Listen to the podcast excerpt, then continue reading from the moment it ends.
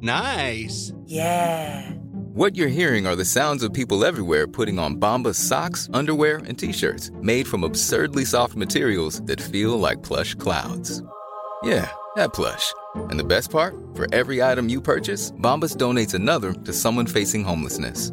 Bombas. Big comfort for everyone. Go to bombas.com slash ACAST and use code ACAST for 20% off your first purchase. That's bombas.com slash ACAST. Code ACAST.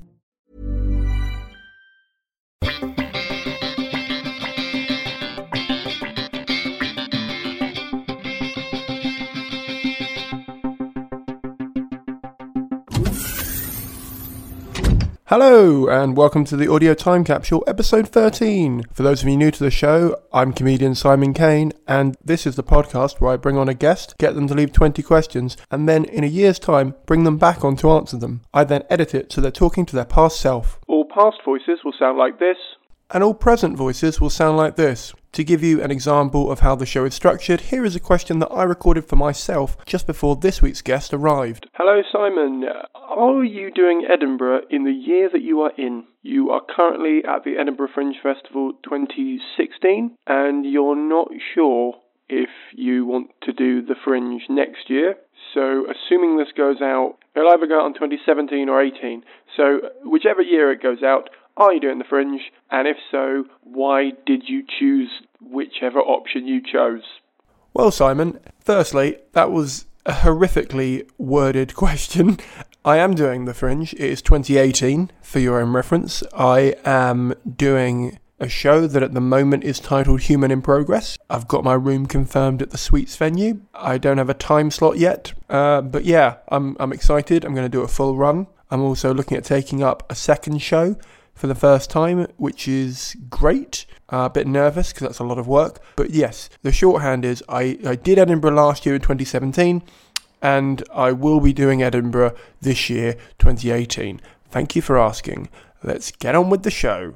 This week, I'll be talking to American comedian, online viral sensation, and avid runner Liz Miele. She started performing at just 16 years old and has gone on to perform all over the UK, all over the US, and at the Edinburgh Festival and she has released two comedy specials which are available on iTunes and on her website. If you'd like to find links to those, they're in the show notes or on her website. Uh, I can't wait to hear this. She always has a billion plans for a billion different projects, and I, I always wonder. We're quite good friends, and I see on Twitter and Facebook how many things she succeeds in and how many things she gets done in her real life and in professional life. And I'm interested to see how many things she gets done and how many things she starts and has to abandon. And this covers all of those. So I hope you enjoy it. I hope you like what you're about to hear. If you're new here, please do remember to hit the subscribe button. If you're old here, please do consider giving us an honest, ideally positive review in iTunes. If you've got anything negative to say, email it to me directly. And either way, please do join the Facebook group. It's called the Audio Time Capsule and it's on Facebook, obviously. But for now, let's open the Audio Time Capsule of Liz Miele. Hi, my name is Liz Miele. Today's date is August 22nd, 2016. I am currently in a creepy room in uh, the Grassmarket Hotel in Ed- Edinburgh. I feel, uh, I mean, I'm tired, but otherwise, I feel uh, like it's a cool project, and I'm interested to see how I don't accomplish anything. hey, uh, I'm Liz Miele. It is July 15th, 2017. Um, I, I guess I'm excited. I, I was actually thinking about opening my time capsule a couple of days ago and realizing I've done nothing.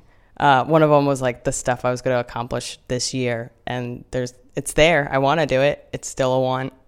so I'm a little, I guess I already know I'm going to be disappointed in myself. Uh,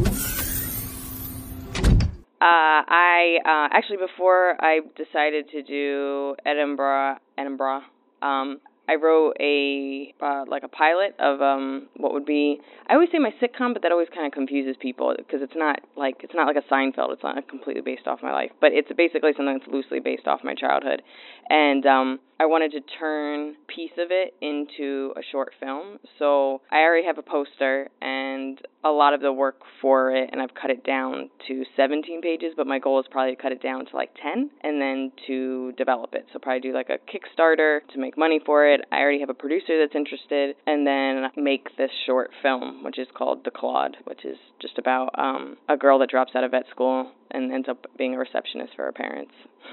So basically, actually doing that because I paid money to get this poster done and I love my poster, which shouldn't be the drive to do anything, but my poster's really nice.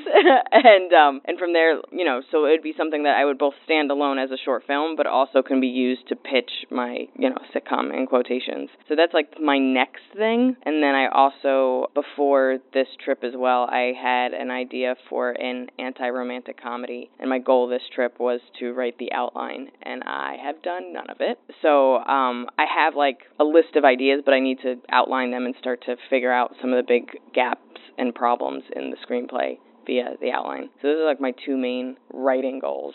So yeah, I guess I would just want to know if you actually made your short film or if something deeper happened with your sitcom and then if you even started writing your movie, which is a big undertaking that you know is. I um I knew the answer to this question. This is the one I was stressing about. I I've done maybe an hour's worth of work for both of those projects. Um, it is a it's like my I feel like I wake up every three days getting ready to work on the Claude, and I have I needed like fresh eyes, so I sent it to a couple of friends. Um, because I needed help cutting it down because there's a, there's a problem when you you write something and it's like done in your mind and then you want to cut it down and you're like but everything is beautiful and genius and I can't lose any of it. So I realized it was kind of paralyzing me and I sent it to um, a couple of friends and they helped me give me ideas of what to cut down. So it's like physically cut down in handwriting, but I have to literally go in to to final draft and cut it down. Like that's like the only thing stopping me from making this movie is just cut like finally having a final draft of the short version of it. And then from there I can talk to my producer, I can do a Kickstarter, I can make this thing. And I've just um weirdly been I haven't been like paralyzed like I'm not doing it because I, I don't want to, but it's a little bit of like so many other things have come up that have taken over my time. And probably I should have known that one of my goals was to turn my hour that I did at the Fringe into an album. So that kind of took priority. So I did accomplish something. It just wasn't the two things I said I was going to do. So I came out with an album. Um, I've done, like I said, probably an hour's worth of work on the script, and then I did write a um, a summary and pitch my um, my film, my anti romantic comedy, to a production company. Um, and them wanting to hear the pitch got me to like write um, this summary, but I haven't even done the outline. Um, so I've done, like I said, almost nothing. I guess um, I always kind of divide my goals into like sections. So like for me, like my writing projects are different from my my stand up, which is different from clearly personal stuff. So my I would say my stand up goal is probably to take the hour that I'm working on right now and pretty much done with that I've been performing here at the Fringe and the biggest goal would be to have it be a special because I've already done an album with my last hour. Um, I don't need it to be like a Netflix special and like super huge, but just something that's visual that's um, gonna expand my fan base. So I have some meetings when I get home in a couple of weeks so, and a production company is interested. So, I guess, you know, the goal is to have a special, but if that doesn't happen, clearly put it onto an album and get it out there, and then to write a new hour. And it's taken me about a year and a half to write all the hours I've written. So, I'm, I guess my goal is to kind of shave off a little bit of time. I mean, to me, time doesn't isn't nearly as important as quality. So if it takes me another year and a half, but I'm happy with the new hour that I write, I don't care. But I guess by the time I talk to myself again, my question would be um, how far are you in your hour? So, are you close to being done? Do you still need that extra half a year? Are you happy with the quality of the jokes that you're writing? And how has how has the last hour, however it came out, special album, um, whispering it into someone's ear, like how how did it how was it received, and how has it um, taking your fan base and your no- notoriety to another level? Good question, Liz. Okay, I feel better now after that from the first question. I made an album. Um, I did take a crap ton of meetings about trying to turn it into a special, and I worked really hard.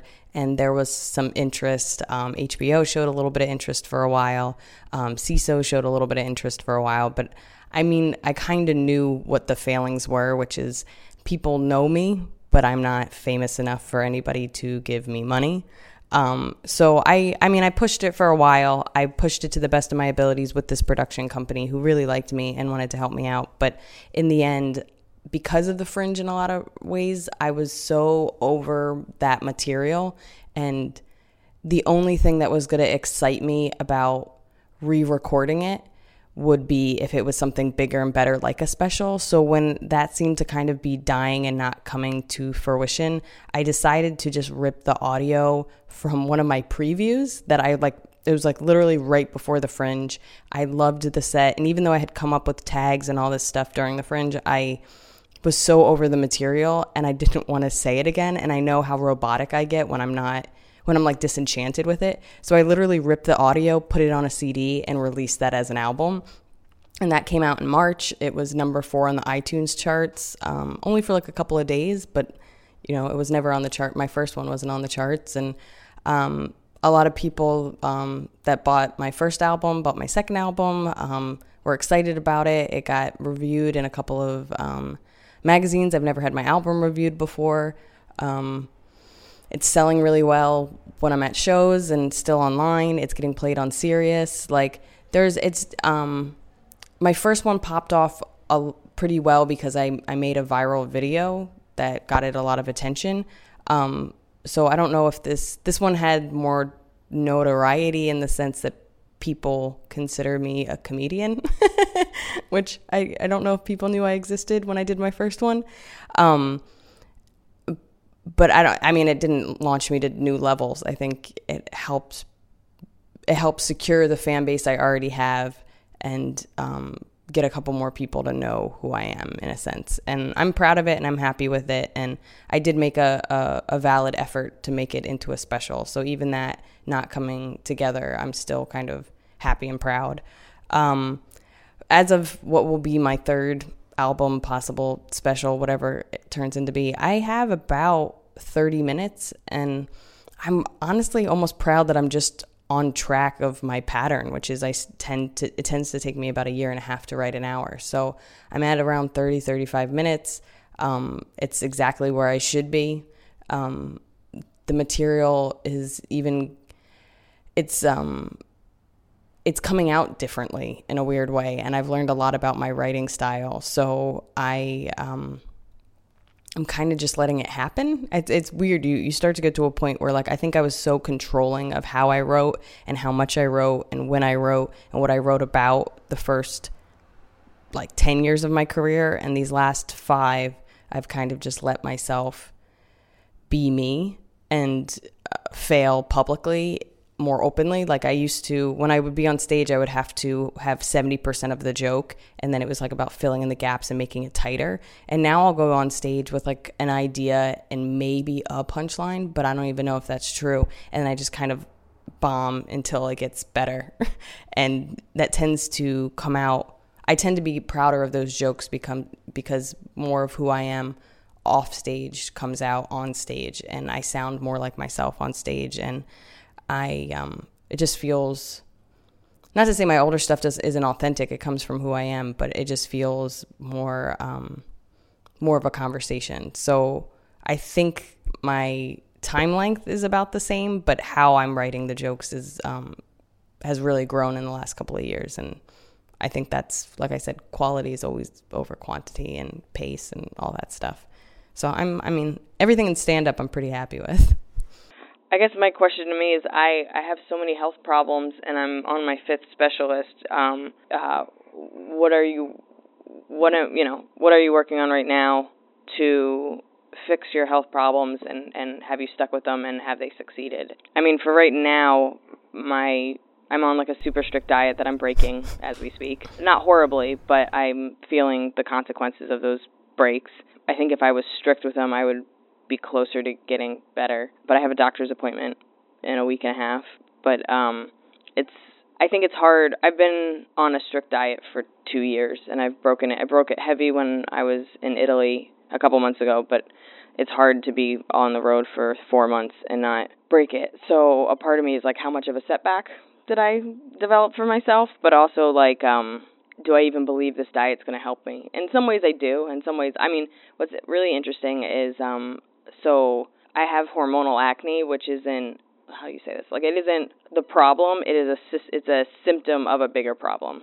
So I kind of have always used my acne as a barometer of health and um it's gotten better. So like it used to be like huge cystral, you know, every time I ovulated or like right before my period and then it became just like pimples and then, you know, sometimes like in but and it used to be all the time and then it just became twice a month. I haven't broken out in three and a half weeks. I started eating um smoked mackerel from Sainsbury's every day because it ta- it was cheap and I liked it and it takes like it's already cooked so it just takes like you know five minutes to reheat it. And I was doing some topical thing with medical grade manuka honey, and my um, I'm not wearing makeup right now, and I don't do that very often. But my acne scars are going away. I haven't had a pimple in almost it'll you know it's been three weeks, three and a half weeks.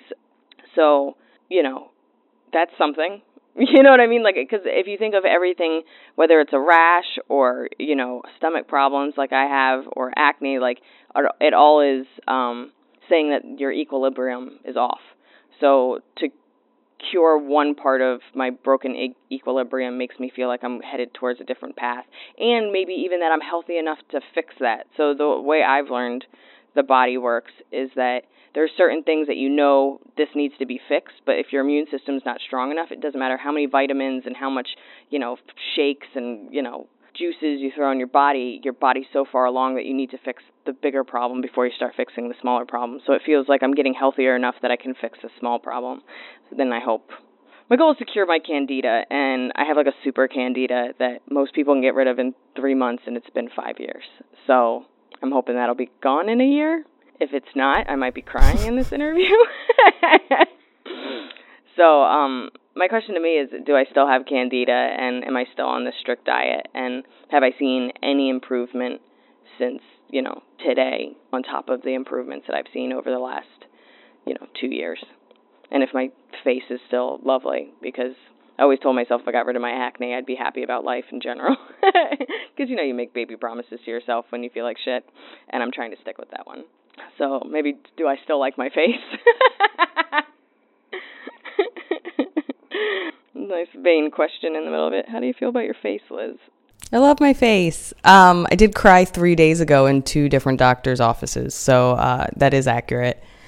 Uh, um, this journey never ends. Um, I still have candida. I still it is the bane of my existence. I um I don't know. I did that, that doctor's appointment that I referenced. I, I did see that guy. I saw an herbalist um, every six weeks for a year, and I saw some progress. And I went back to being on a super strict diet, and I saw some benefits, but not enough to justify spending $300 every six weeks out of pocket.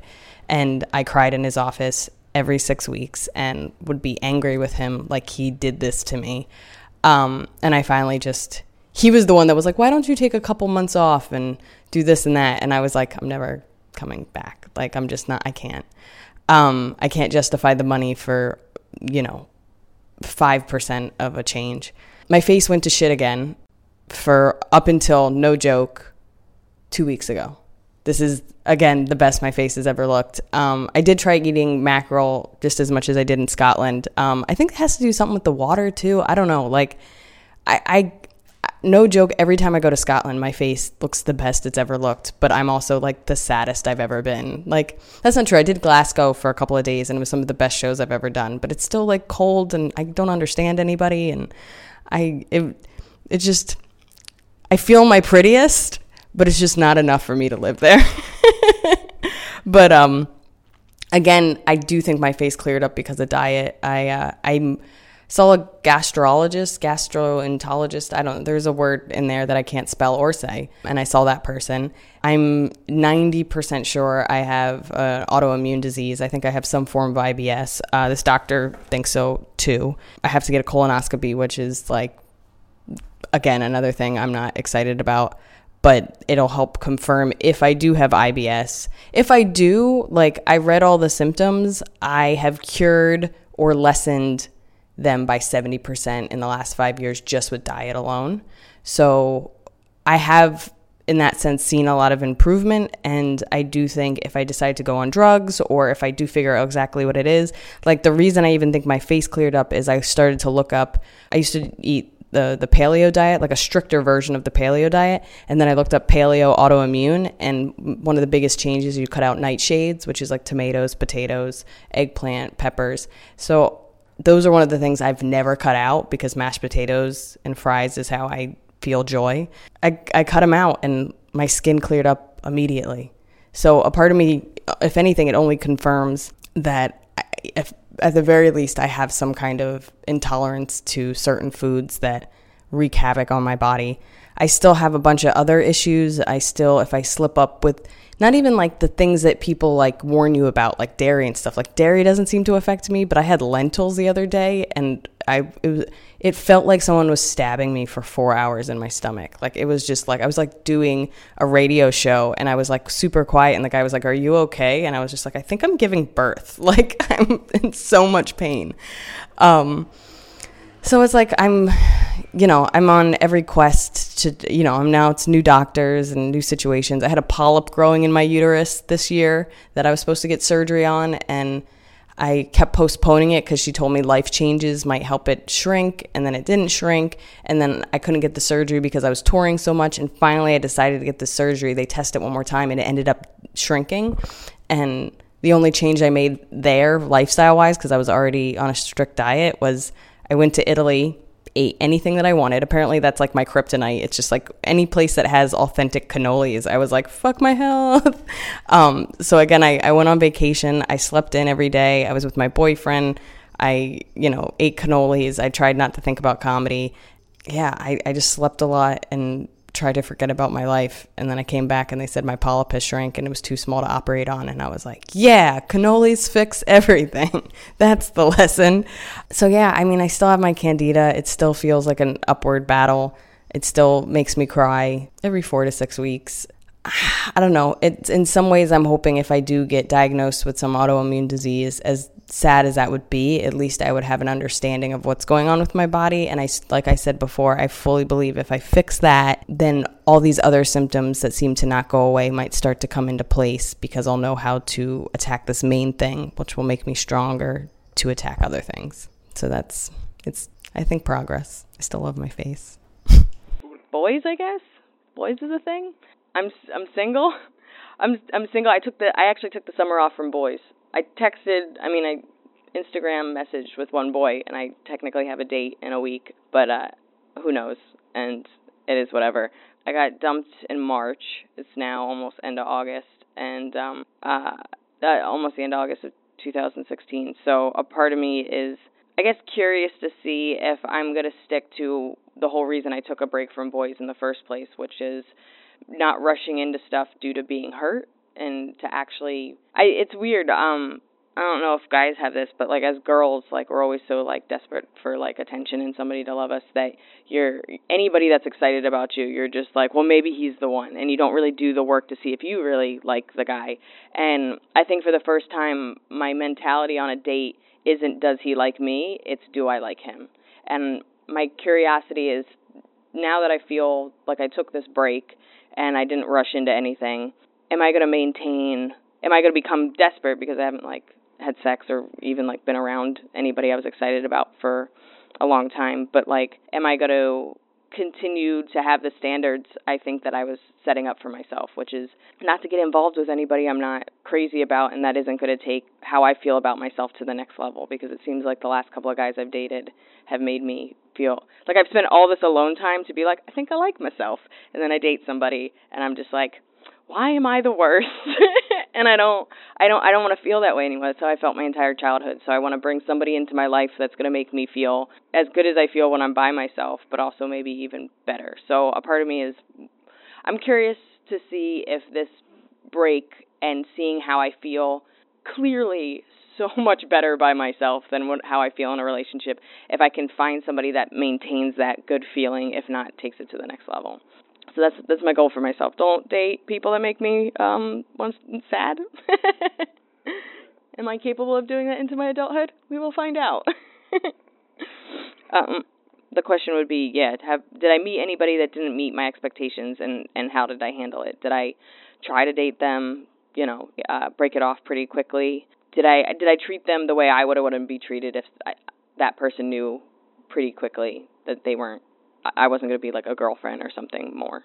Totally forgot about this question. Could not have been prouder of myself. This is actually like the only thing, not the only thing, but like quite frankly, like if I could high five myself from my past, I would. Like seriously, I yeah, just like did not remember that question and I'm like almost like, "Yeah, this is such a great idea, Simon. Good job." like I am. I'm like really proud of myself. I met a dude it's funny, the guy that messaged me and I had a date with, he kind of like messaged me one more time and then I responded.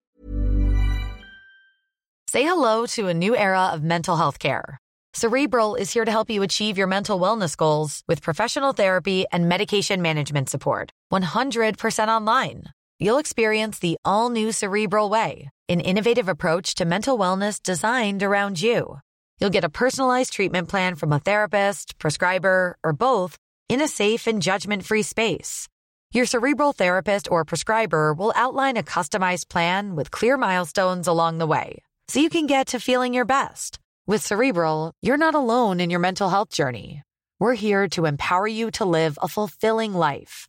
So take that first step towards a brighter future and sign up today at cerebral.com slash podcast and use code ACasts to get 15% off your first month. Offer only valid on monthly plans. Other exclusions may apply. Offer ends July 31st, 2024. See site for details. Wow. Nice. Yeah. What you're hearing are the sounds of people everywhere putting on Bombas socks, underwear, and t-shirts made from absurdly soft materials that feel like plush clouds. Yeah, that plush. And the best part? For every item you purchase, Bombas donates another to someone facing homelessness. Bombas. Big comfort for everyone. Go to bombas.com slash ACAST and use code ACAST for 20% off your first purchase. That's bombas.com slash ACAST. Code ACAST.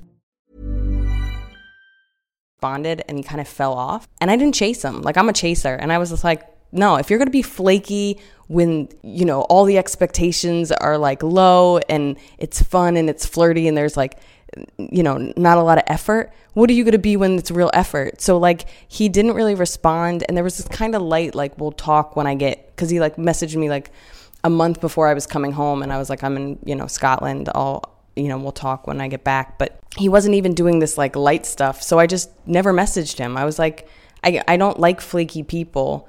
And if you're too busy to respond to a like stupid message, I can't imagine what you're going to be to date. So I didn't message him. I was kind of like, all right, well, you know, it's a little disappointing, but I'm not chasing this dude.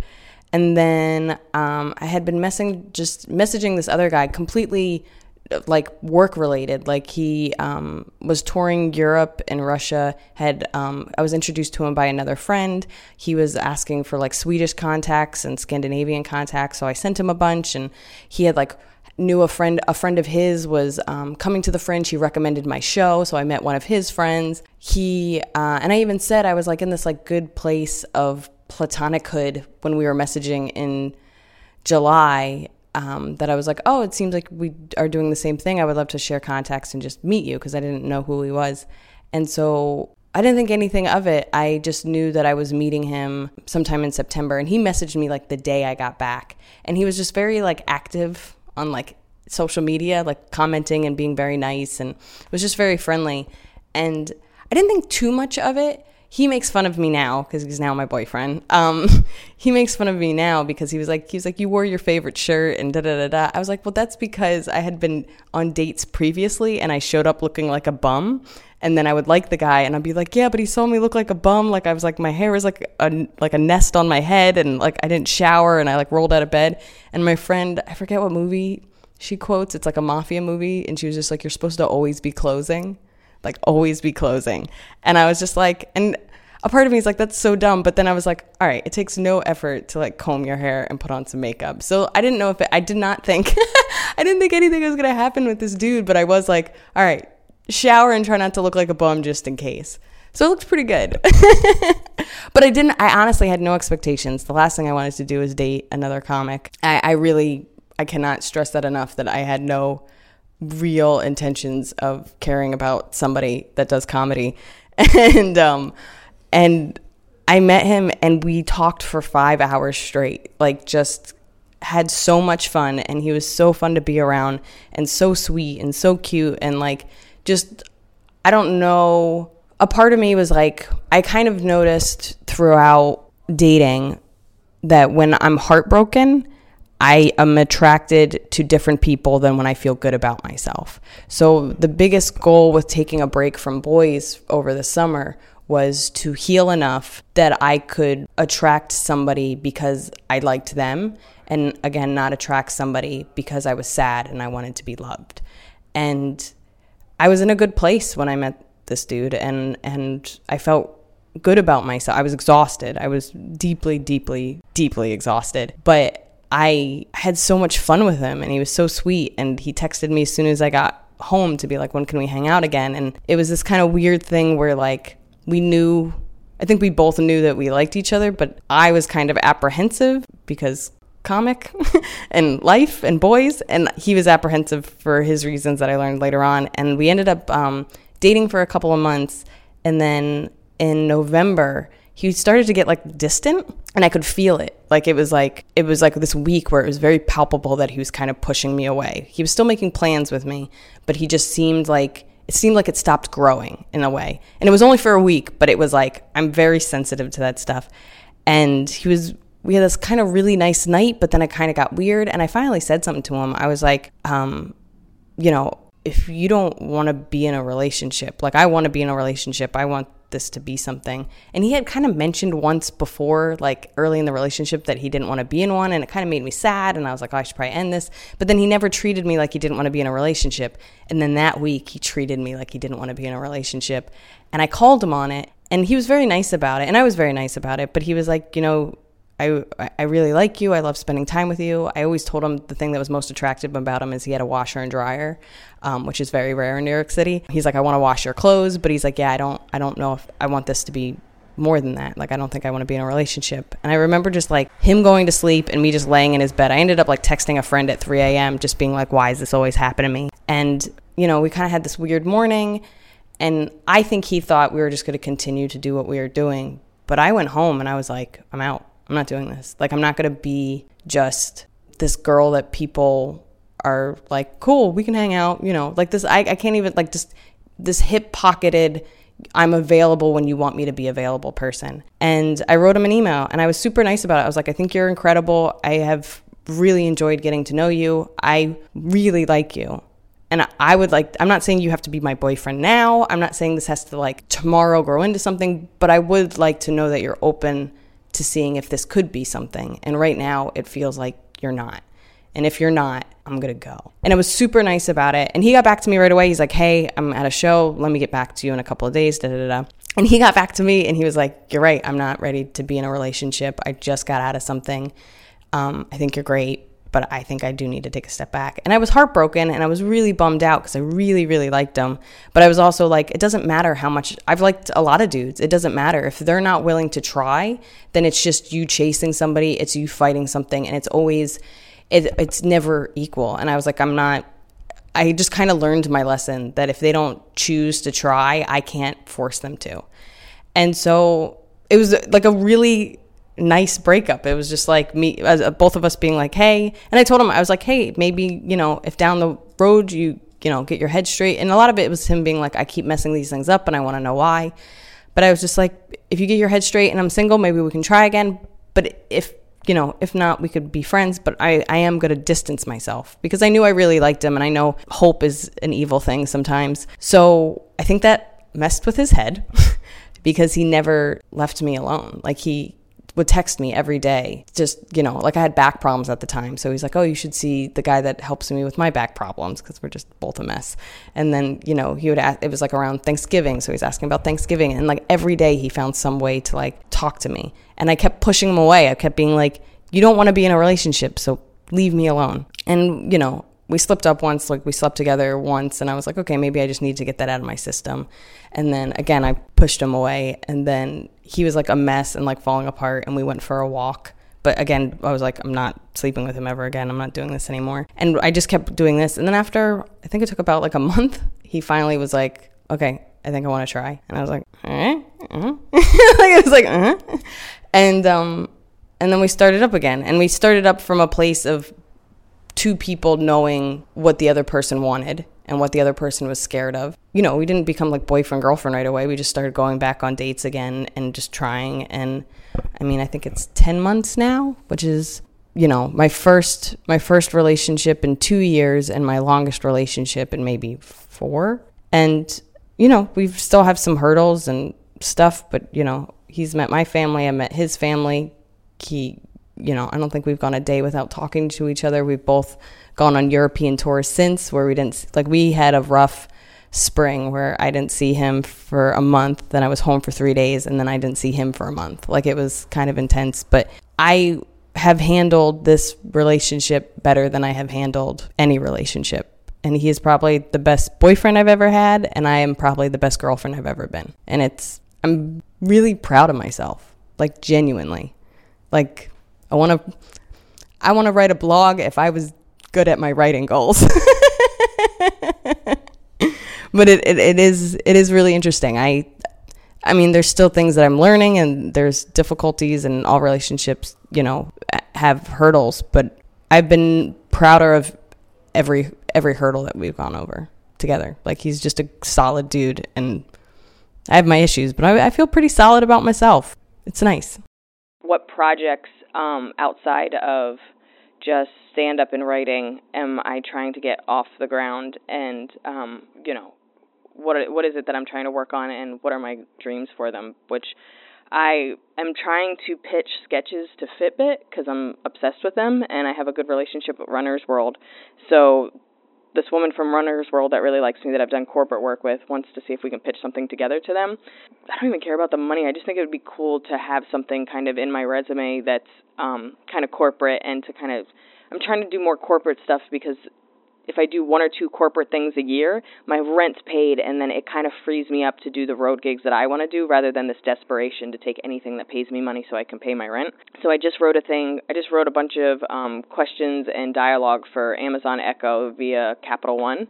Uh, it was the most money I've ever made, and uh, if I got like one more of those, my rent's paid for the year. So I want to get something like that, whether it's Fitbit or any kind of company. So my goal would be both corporate stuff, whether it's speaking at corporate events, um, doing more corporate stand up, or corporate writing work. And um, Fitbit is the one that I'm currently developing, but want to develop more and see if I go down that road.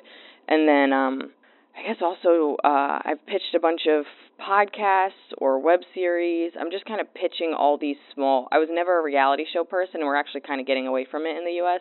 But like um, seeing if I can develop anything for myself on any level um, that kind of gets my name out there. So I have a I have an idea for a podcast or web series called um, Miele Meltdown, which is where I interview everyday people about their worst meltdown, and they kind of take me through their day, everything from like you know, did you miss your cup of coffee? Did you just get dumped? What was the catalyst at work that kind of set it off? How did you feel right after it happened? Can you laugh about it? What were the consequences? Did you get fired? You know, are you in jail? you know what I mean? Whatever. And then, um, almost kind of similar to this. Now it's been a year. Now it's been five years. What what is what is, what does your life look like? Is it the best thing that's ever happened to you, or the worst thing that's ever happened to you? And to kind of use it as a way to kind of um, show people that everybody is kind of off and kind of mentally ill and not to judge people with mental illness but also to see the kind of where you can kind of lose your shit and not be on the best page and how it can help you get healthier in a lot of ways. So that's something that's kind of a passion project that I've been throwing around and seeing if anybody will pick it up. I, I guess I just want to do more stuff um, to make mental illness, like destigmatize mental illness in some kind of project. So, so yeah, just weird side projects, just something that's outside of my wheelhouse that I've been doing for the last couple of years, and see if anybody's interested. Yeah. So um yeah, so I guess my my um I I want to know if anything has happened with Miele Meltdown, whether it's a podcast, a web series, if I got the gumption to do it on my own, if it's something that I'm going to wait until maybe my short film's done with, um, but also any kind of corporate stuff. Did I, um, how far along uh, down the process did I get with some of these corporations? Um, um, uh, am I, am I trying to do something that's a complete uh, separate side project that is completely different from stand up, or something that um, I tie it in and kind of make myself a package to people?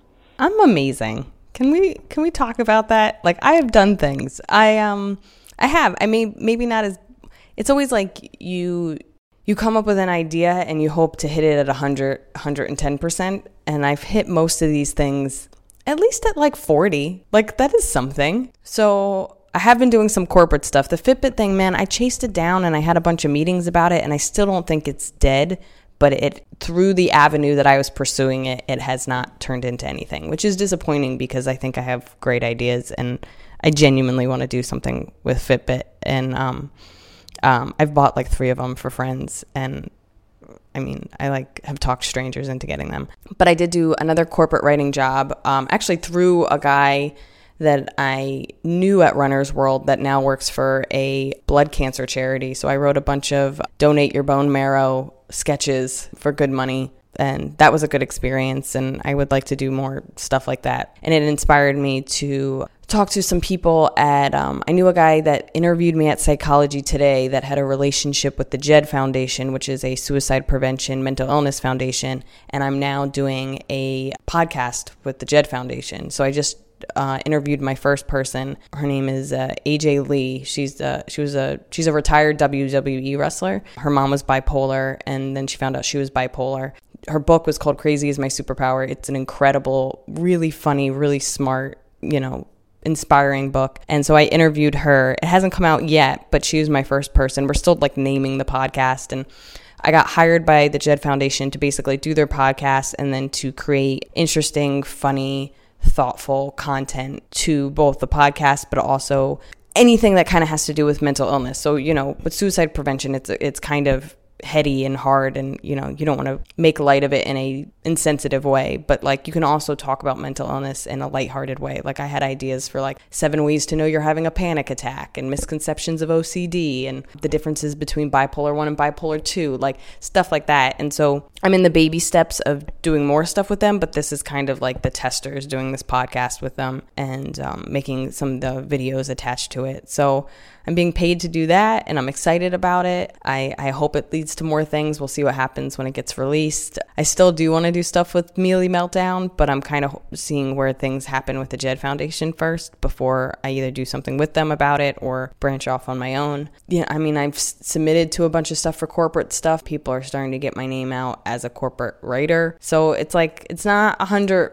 percent. I haven't like completely changed gears or, you know, financially fixed myself in that realm, but I have done some work in both of those avenues and it's progressing and I feel good about it. Man, when I say I'm going to do something, I really do it. Might take me a while, but I get shit done. Yeah, um this is so good. I'm so proud of myself right now. so when you look back at, you know, 2016 to 2017, what are like what is the memory or the thing that happened that kind of fills you with joy and is the thing that you're glad you went through? Oh man. Um so what is it in the last year that I mean, every year I just cry a lot, but then like I look back and I'm like, "Oh no, I'm glad I went through that." Like I don't know. I I mean, I I have to say I think you can kind of see it in my answer, like the difficulties and challenges of this current relationship that I'm in has been really good. I mean, I'm not saying it hasn't caused me anxiety and it hasn't stressed me out and it hasn't been hard, but it's been handled in a way that every step of the way I've been really proud of myself. And I think I've spent most of my life not liking myself. Almost kind of how I was talking in the previous interview. Like, I have noticed that I do like myself more now. It's certain triggers, whether it's professional, personal, or, you know, um, I don't know, just certain life events kind of offset me to either start using bad habits that I had earlier or create new bad habits, whatever it is. But I'm starting to get a handle on those triggers and not digress.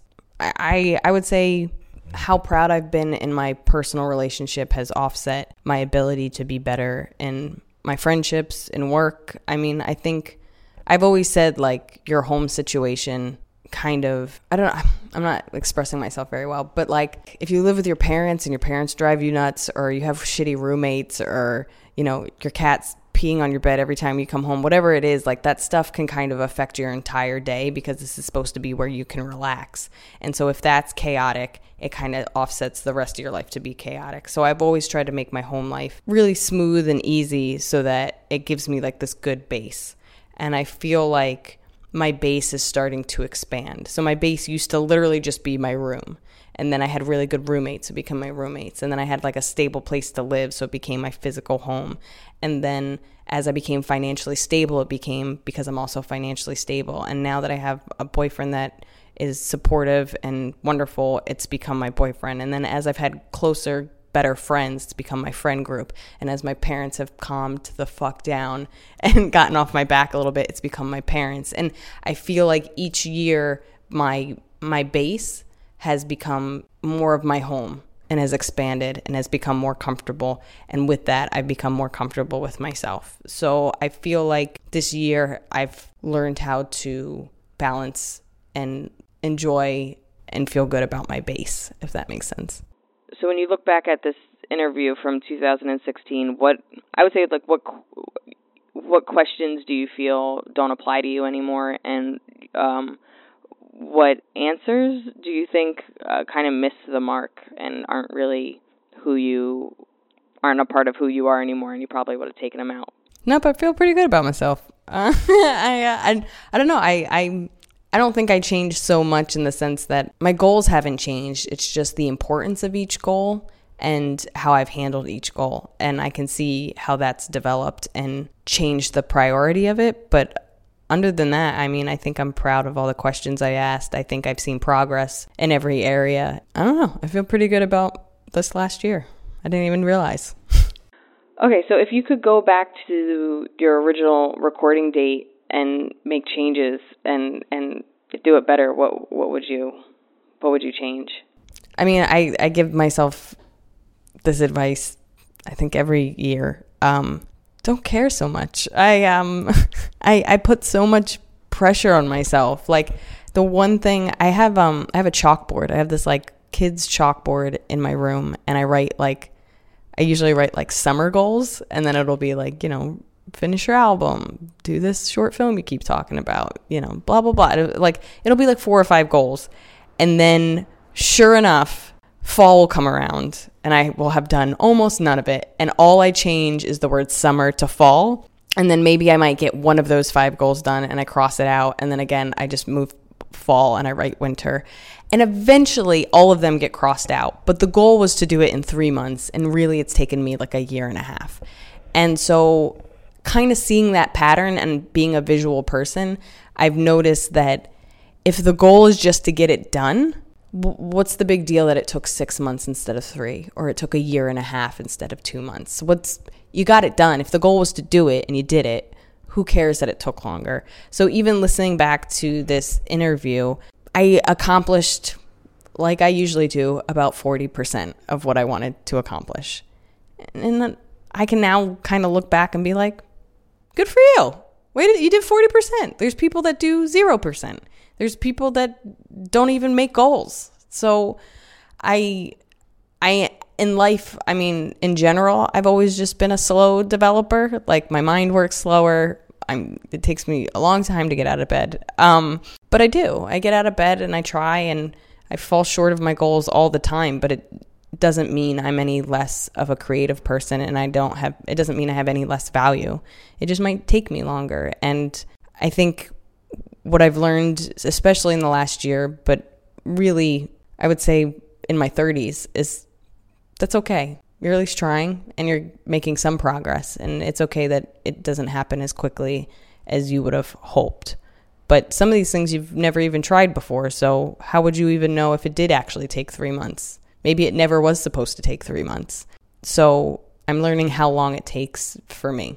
I think I think that's that that chill it's to be okay. You're doing enough. Voice needs to maintain. That was Liz. This was so much fun to put together. It was great seeing her, and I just I, I loved it. I really enjoyed it. Her thoughts on how you don't know how long something will take if you've not done it before is something that I massively empathize and relate to. I, I do this all the time. I, deadlines are important to me. Deadlines really push me to get something done. But if I've not done the thing before, how do I know it will take a month or two months or however long I've set myself? So it was great to hear someone else struggling with the same thing. And I mean that in the nicest possible way. I was also really proud of her for changing her mindset on dating and finding someone who was good for her. It's weird because before the interview, we were talking about uh, how I was taking a break from dating and how she's taking a break from dating and, and, uh, how it was changing our mindsets and helping us find new people that we're attracted to.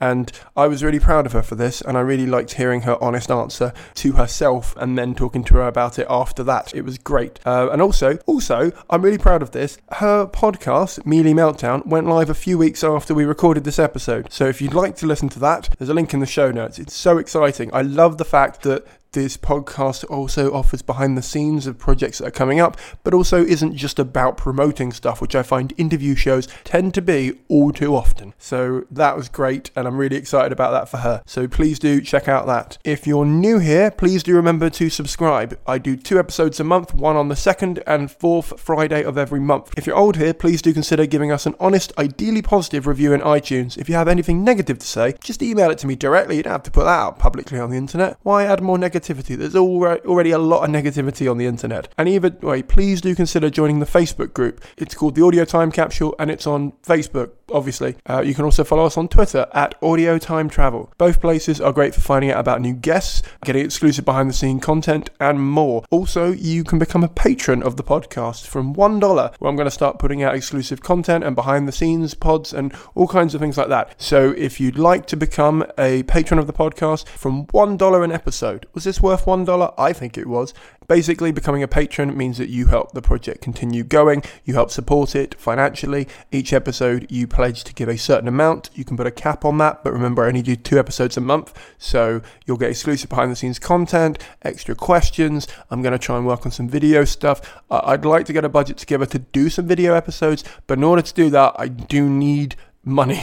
So if you'd like to keep the project going financially, become a patron or do a one-off donation on my website, which is simoncaine.co.uk, or become a patron at patreon.com forward slash audio time capsule podcast. You can find all the links to that in the show notes on the website and in the pod player of your choosing. The audio time capsule is a Fruit That Got in Gravity's Way production for the internet. All elements were created by me, comedian Simon Caine, except the music that was recorded and composed by David Jordan. Thank you very much for listening, thank you very much for subscribing, and thank you very much for rating and donating if you do. I'll see you all in about 14 days' time.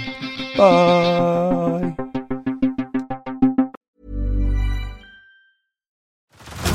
Head over to Hulu this March, where our new shows and movies will keep you streaming all month long. Catch the acclaimed movie All of Us Strangers, starring Paul Mescal and Andrew Scott. Stream the new Hulu original limited series We Were the Lucky Ones with Joey King and Logan Lerman. And don't forget about Grey's Anatomy. Every Grey's episode ever is now streaming on Hulu. So, what are you waiting for?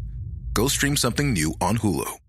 So, you've got an idea for a business, the store of your dreams. There's just one thing to figure out everything. That's why Shopify's all in one commerce platform makes it easy to sell online, in person, and everywhere else. Sell on social media, source products with an app to get that first sale feeling.